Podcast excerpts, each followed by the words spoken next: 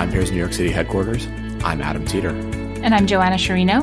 And in Seattle, Washington, I'm Zach Geballe. And this is the VinePair Podcast. Joanna and Zach, guys, we are like in September. This is yeah. weird. I don't know how to feel. Also, are you so are you in the camp that this time of year is still summer or is it fall? I'm curious where you both fall on this.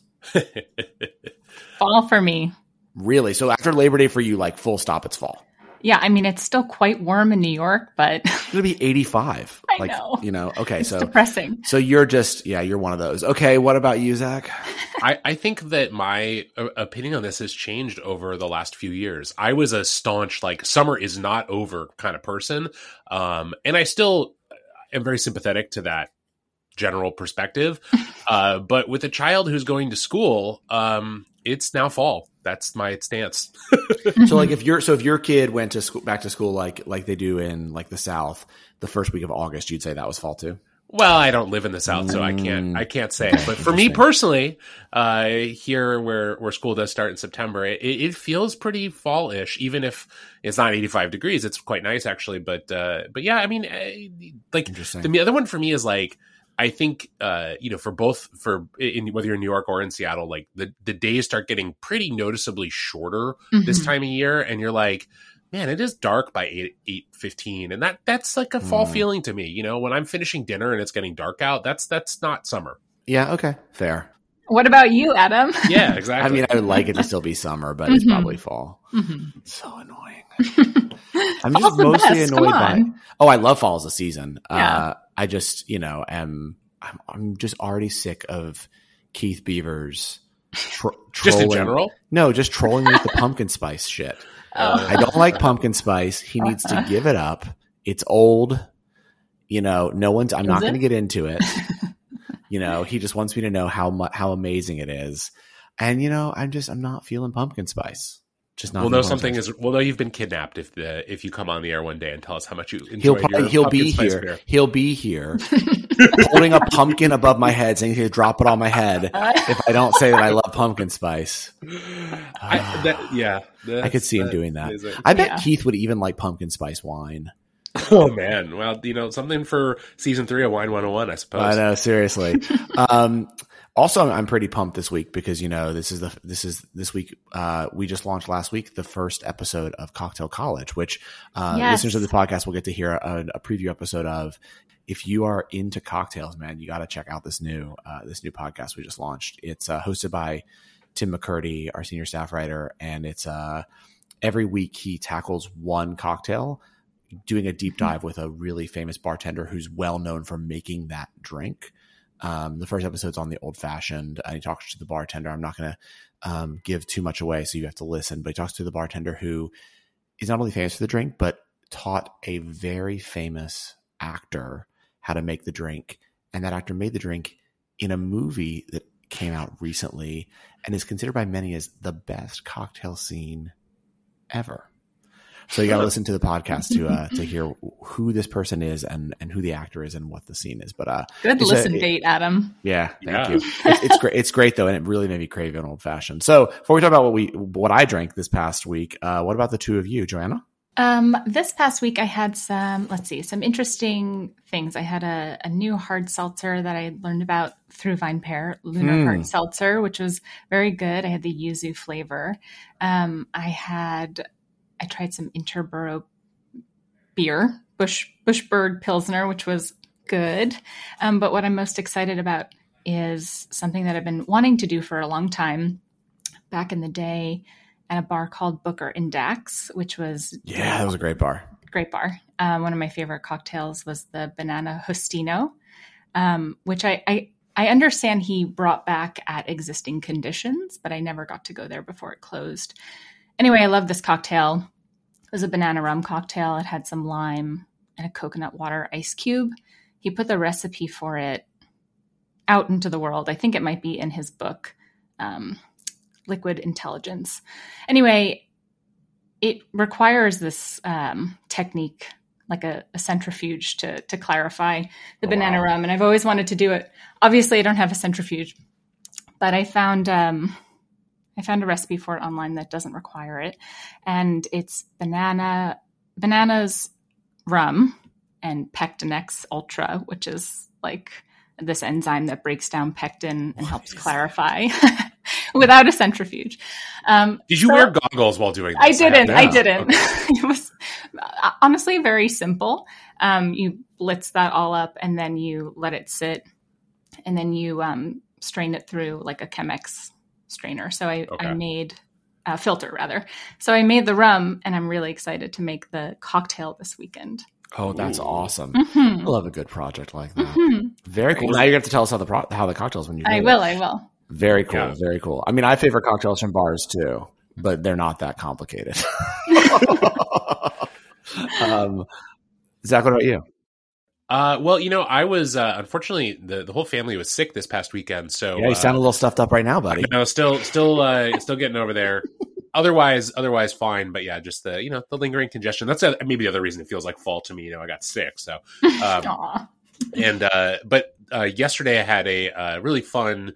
Uh, did a wine dinner with a, a chef uh, friend of mine who I partner with on some events here in Seattle, and it was centered around uh, my favorite vintage of Washington wine uh, that I've experienced, which is 2011.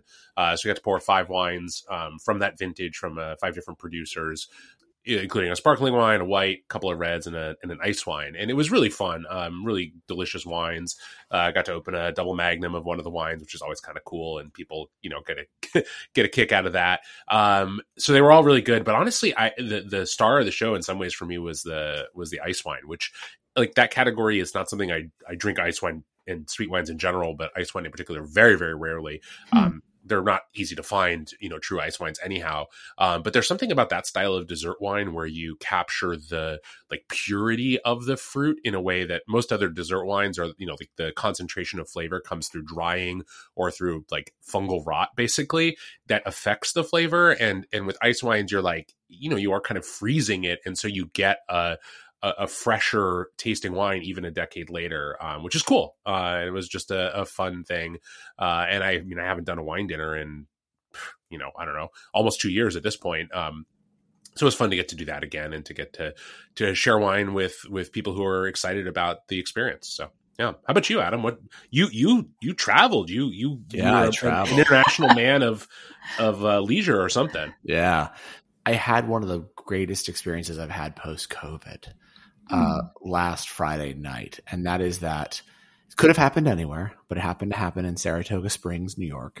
So, uh, and, and, the reason I say this is because we um, went up to Montreal for a wedding and decided to like break up the drive by stopping in Saratoga, which is I think like, you know halfway basically between New York mm-hmm. and Montreal. And um, I didn't realize because I'm stupid that it was race weeks. So I guess. oh. Yeah. So Saratoga is like one of the most famous uh, cities in America for horse racing. Mm-hmm. And I think it has one of the last um, sort of, you know, tracks that are still very historic. They haven't been modern. It hasn't been modernized really. Um, people still dress up to the races. It's really cool. Um, but I kind of didn't realize that. I just wanted, there was this cool hotel, which we're going to talk about in the next segment. I wanted to, to stay at. Um, but so I it was very hard to get a reservation at restaurants for dinner. Mm. And so mm. when I called to get a reservation, um, they said they would they had two seats at the bar. And I we went to this really cool restaurant called uh Solevo, which mm-hmm. basically I'm gonna go out on a limb and say it was like it, it basically everything about it was like Carbone, but better okay. and less and less uh, pretentious and thinking like cool kid. Like it was really it was very very cool. Um, the food was just as good as Carbone. Um, and it just didn't have that like we're better than you vibe. So, but what was crazy is I we were seated at the bar and COVID distance, right? But still at the bar. And Naomi and I became friends with Kevin and Heidi. it was just oh, like nice. the coolest thing. We just like like they started talking to us, and then we had this entire conversation like during dinner with this couple who was sitting at the bar who was just like super friendly. They were also up from New York. You know, they um, actually had invested in a hor- in a racehorse, which I learned all about hmm. horse racing because I've never really been someone into horse racing, but it was just really interesting to learn and just meet people that you normally would not just ran, you know, normally yeah. meet. Mm-hmm. Um, and then we went and got a drink with them at another bar afterwards. The couple, that's amazing. Yeah, it was just really, really fun. Um, so, I mean, I happened to drink a really good bottle of um, Renato Ratti at dinner, but uh. and and I had an aviation cocktail first. But mm. like the the coolest thing was actually just this, you know, event that hasn't happened in like 18 months. I used to love sitting at the bar and yeah. you know if you happen to have friendly people that sat next to you that was even better because you had you got to have those connections and meet people and you know it was we went home, you know, we're back to the hotel that night just being like, "Oh my god, I can't believe that we had missed this." Hmm. There's just like that magic of sitting at the bar that you don't realize until you go back to do it again, you know, for the first time again. So I will definitely sit at the bar more often uh, now that I feel like there's more places that are requiring that you have, you know, a vaccine or dine and things like that. And hopefully there'll be more people that I get to meet. Yeah. So I, I you know, as a, as a good segue here, one of the reasons we stopped in Saratoga um, was because of this hotel. Uh, so Naomi is really into design, um, and she has always followed this this design uh, company named Studio Tack, and they actually have now rebranded as a as a different Post Company, and they're they're a very well known uh, hotel design company. They do lots of like really cool boutique hotels, and so they designed a hotel that we'd stayed at a long time ago in Barcelona called Casa Bonay, and I think they've actually they actually did Dogfish Heads, um, the Dogfish Head oh, Inn. Okay. And some other really cool stuff. And so they have a hotel that they, so the only hotel they've ever designed that they actually also own is in Saratoga Springs. And it's called Brent, the Brentwood. And right. one of the things that they do, and a lot of these boutique hotels have done over the last few years that I've really noticed is one of their biggest selling points is the bar. Mm-hmm. Right. And I think it's really interesting to me how much the hotel bar has become cool again. Like there was a time, especially when I traveled really like early days when I was like working for the record label where like you'd stay at the Hilton and like the hotel bar was kind of sad. Like you did oh, not oh, yeah. stay to have drinks at the hotel bar. Right. But in the last five to 10 years, the hotel bars become very cool again. Even in New York, um, there's, you know, now some of the best bars are in hotels, which is really interesting because that was never the case. Um, and so I don't know, like I, I'm, I'm very curious when you examine the hotel bar, like, do you, do you now hold the hotel bar to the same standard you would a regular hotel? I mean, a regular bar, right? So like this, this, this, you know, bar, the Brentwood, not to 100% criticize, but they push a lot of really great cocktails, but the cocktails actually weren't that great. Mm. right. So, and they were still expensive. Yeah. So, you know, it clearly worked. It was a hook. I was really excited. Um, but then, you know, like as you'll learn if you listen to Cocktail College, um, the ice they used was like ice machine ice. Mm-hmm. And the the cocktail I, I ordered because I had been in the mood because I'd been listening to Tim's first episode on the old fashioned was an old fashioned and it was really watered down because of that ice. Yeah. And so it like wasn't a 100% amazing experience, but they definitely hooked me thinking I was going to get that experience because of how they positioned themselves as like this great craft cocktail bar. So I don't know. I, am curious to have a conversation just with the both of you about like hotel bars in general and sort of how you view them. And do you think that you know, have you seen the same trend that I have that sort of, you know, new cool boutique hotels have really used the bar as a key marketing component when it comes to getting you to stay there? I actually have a question first. So, like, what was the vibe of the bar? Because I feel like for me, going to a hotel bar is partially for the cocktails and the drinks that I'm going to have, and I know that I'm very Freeman's. Okay, so like very, very Brooklyn, like very cozy. Yeah, yeah, yeah, and like and now because of COVID, they were encouraging people to sit outside. So like outside, mm-hmm. there was like benches and a fire pit. Um, mm-hmm. Um, but yes, very like very craft cocktail, like mm-hmm. very craft cocktail. Yeah, I mean, I definitely agree with you. I've seen I've seen this trend as well, and I think it is a draw for me as a traveler too. Like for smaller towns, like upstate New York, and excuse me, across the like across the country. Like if I'm exploring a small town and there's a hip boutique hotel or something, I'm even if I'm not staying there, I'm going to probably check out the bar or the restaurant or something like that.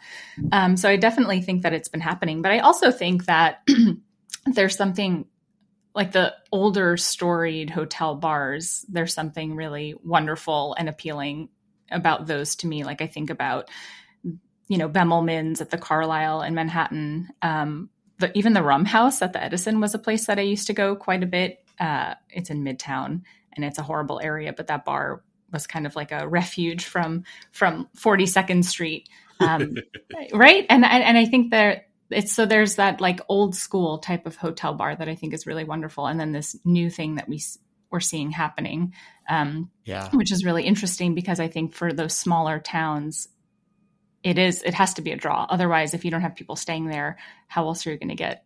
How else are you going to like do business? I guess. It's so interesting you say that. I think that like yeah, there's like these two different kinds of hotel bars, and then you have like your you know Marriott's of the world, but like right, right, and then there's the third. it's either it's either these like really old school, very historic, amazing hotel bars. Like I'm thinking of like even like you know the Sazerac inside of uh, the Roosevelt in New Orleans, mm-hmm. like that, right?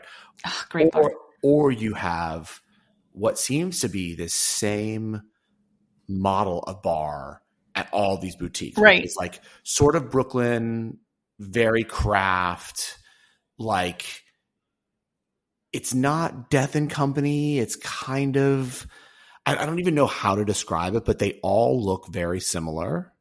They all have similar fonts. you know what I mean? Mm-hmm. But and it's yeah, but it's it's in and they it's and it's different. It's not trying to copy like the old historic big amazing bar with like the bar peanuts and stuff like that, right? It is it is supposed to basically make you think you are at a great cocktail bar in Brooklyn, San Francisco, LA. Yeah, I don't know.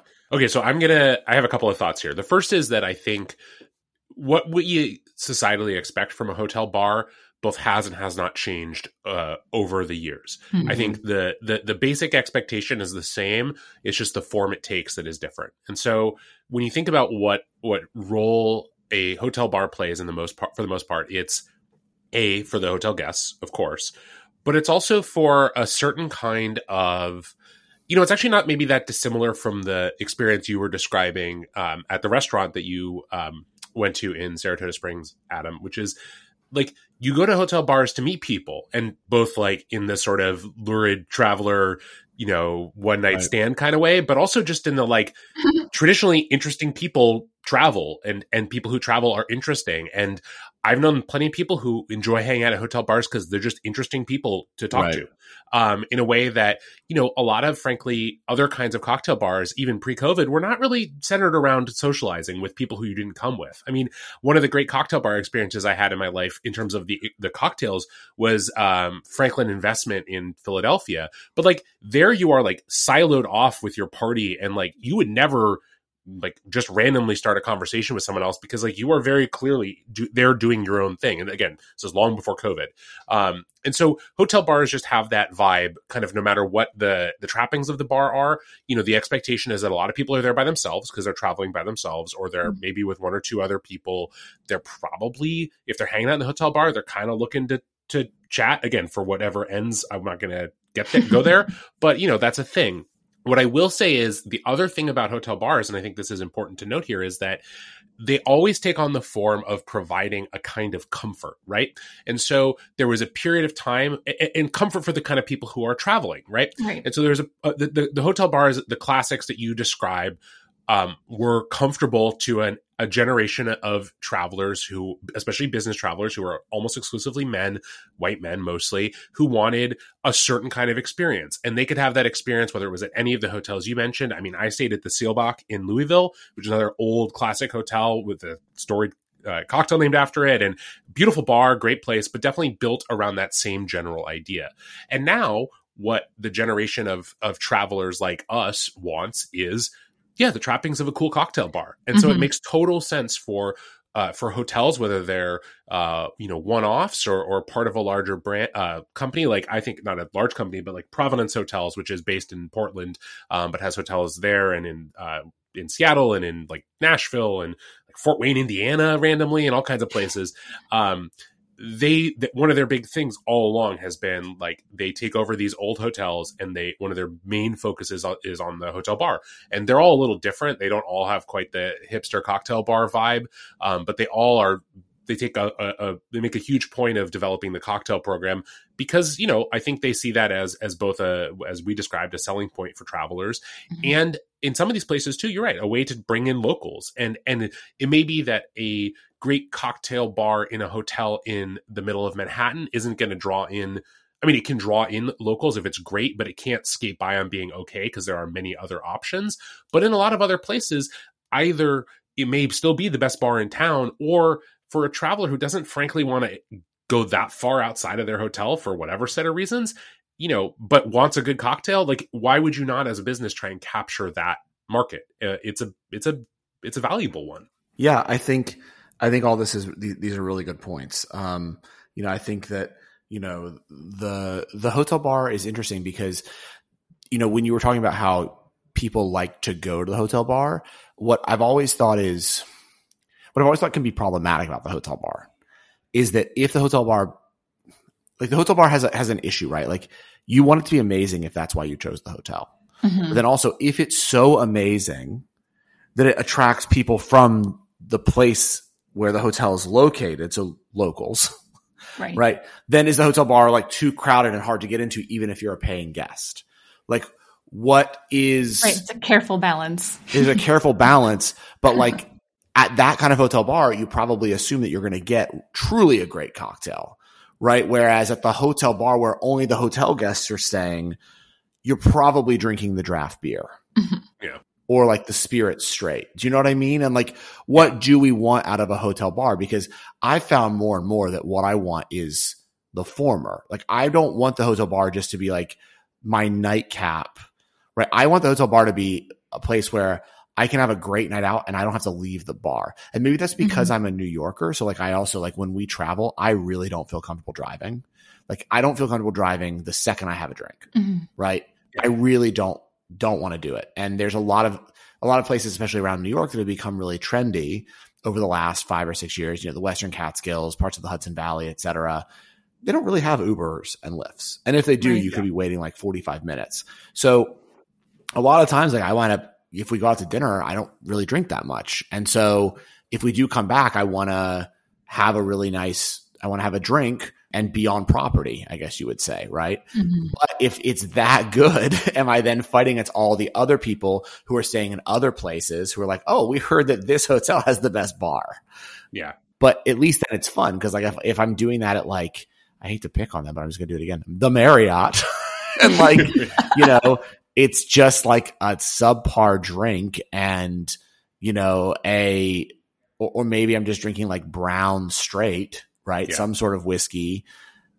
That's not like that's not a great experience. Then I'm like, well, I'm, I, I don't want to drink anyways. Yeah, and I think this is what's fascinating about the hotel bar is that it's like under it's kind of like under siege from two different directions, right? It has this one uh, or, or, like it's it's getting pulled in multiple directions. Maybe a better way to describe it. Like th- there are the people that like us that we're talking about that want their hotel bar experience to be on par with their bar experience anywhere else, right? Why would I drink there if the bar isn't able to meet my expectations for a, for a cocktail for multiple cocktails. Like I, otherwise i won't right? Or i'll do it out of you know uh, essentially what you're describing adam out of sort of like a, a lack of other options or last resort.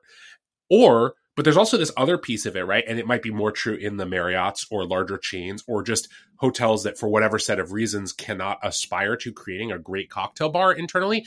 And it's the outsourcing of all of that to lots of the things we've discussed on the podcast over the last year right all the different RTD brands that you know that are trying to get into these hotel bars, right? The the drink uh, dispensing machines like that, we like DrinkWorks and stuff that we've interviewed that want to be in those places, right? Like there are all these pressures uh, to sort of essentially remove the hotel bar uh, from the you know from the operations of the hotel and basically have it be kind of a glorified vending machine, which is not inherently a bad thing. And, and I and I don't want to say that that's a bad choice because I think in some cases those kinds of uh, products offer a better experience than the person who they found to make a watered down Manhattan who doesn't even like know what they're doing very well.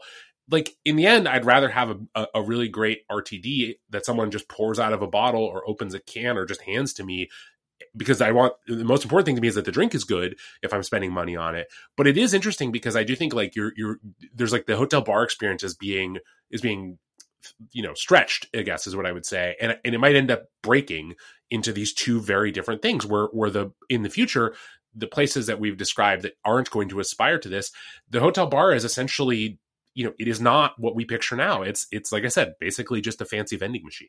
Yeah i i, I agree with that. I also think that there's there's still a large probably a large group of people who who are still traveling and going to are just fine with how the hotel oh, sure. bar at the, the mm. Marriott is and like will continue to patronize a place like that.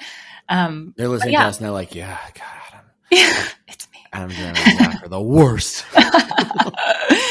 um, but I yeah, I think it's very interesting that this new wave of hotel bars is catering to a younger generation. It just makes so much sense. And I do wonder if, you know, part of this evolution that Zach is talking about will be even more sped up by COVID. And I do wonder how much. So, like the hotel bar we're all talking about not liking, right, exists often at hotels whose primary guest is business travelers. Right. Yeah. Right. And, you know, business travelers don't really care about a great hotel right. bar. Like they are, you know, serves a purpose. Right. It's, but, it's, but, but, they care more about their loyalty points than anything right. else. Exactly. Like, but the, yeah, because those those business travelers that do care, I think will still stay at the trendy hotel, and they'll and they'll say screw their points because maybe they got points. You know, they they're they're doing something else. Right. But like, if that is going to disappear or not disappear, but lessen, right? If you're going to have more people say, well, you know, I'm not going to fly for one night to Chicago from New York when we could just Zoom then and so I don't need to stay at the Marriott that's that's you know well located near the corporate office tower that I'm going into to have my meeting that day. Then will you have these hotels that are saying, okay, well now if we have to just attract you know more general consumers who want great location in Chicago for a long weekend, we need will they need better bars? Because mm-hmm. I think that is what you're definitely seeing is at least being acknowledged by these, you know, very trendy, you know, renovated motels. That's sort of what Joanna and I are talking about, right? That that's what's yeah. taken off all across the country is all these companies, and like one of them is really big now is Lark. You know, are taking yeah. these these old motels and they're fully renovating them and they're making them really cool, and most of them are putting good bars inside of them. At least in image a good bar, right? Good seeming. right. You may actually get there and it not be a great drink, or you know, you may have similar experiences to what I had last weekend, but they're at least trying because mm-hmm. they know that I think that's what the demographic is looking for. If it's going to be a vacation, like if it's a vacation, I think they're realizing people want to be able to have a drink where they're staying and not just a drink, but a good drink. Like I don't want to just go get whatever beer you have on draft and I don't want to feel like when I'm at my hotel that I'm drinking in the airport lounge.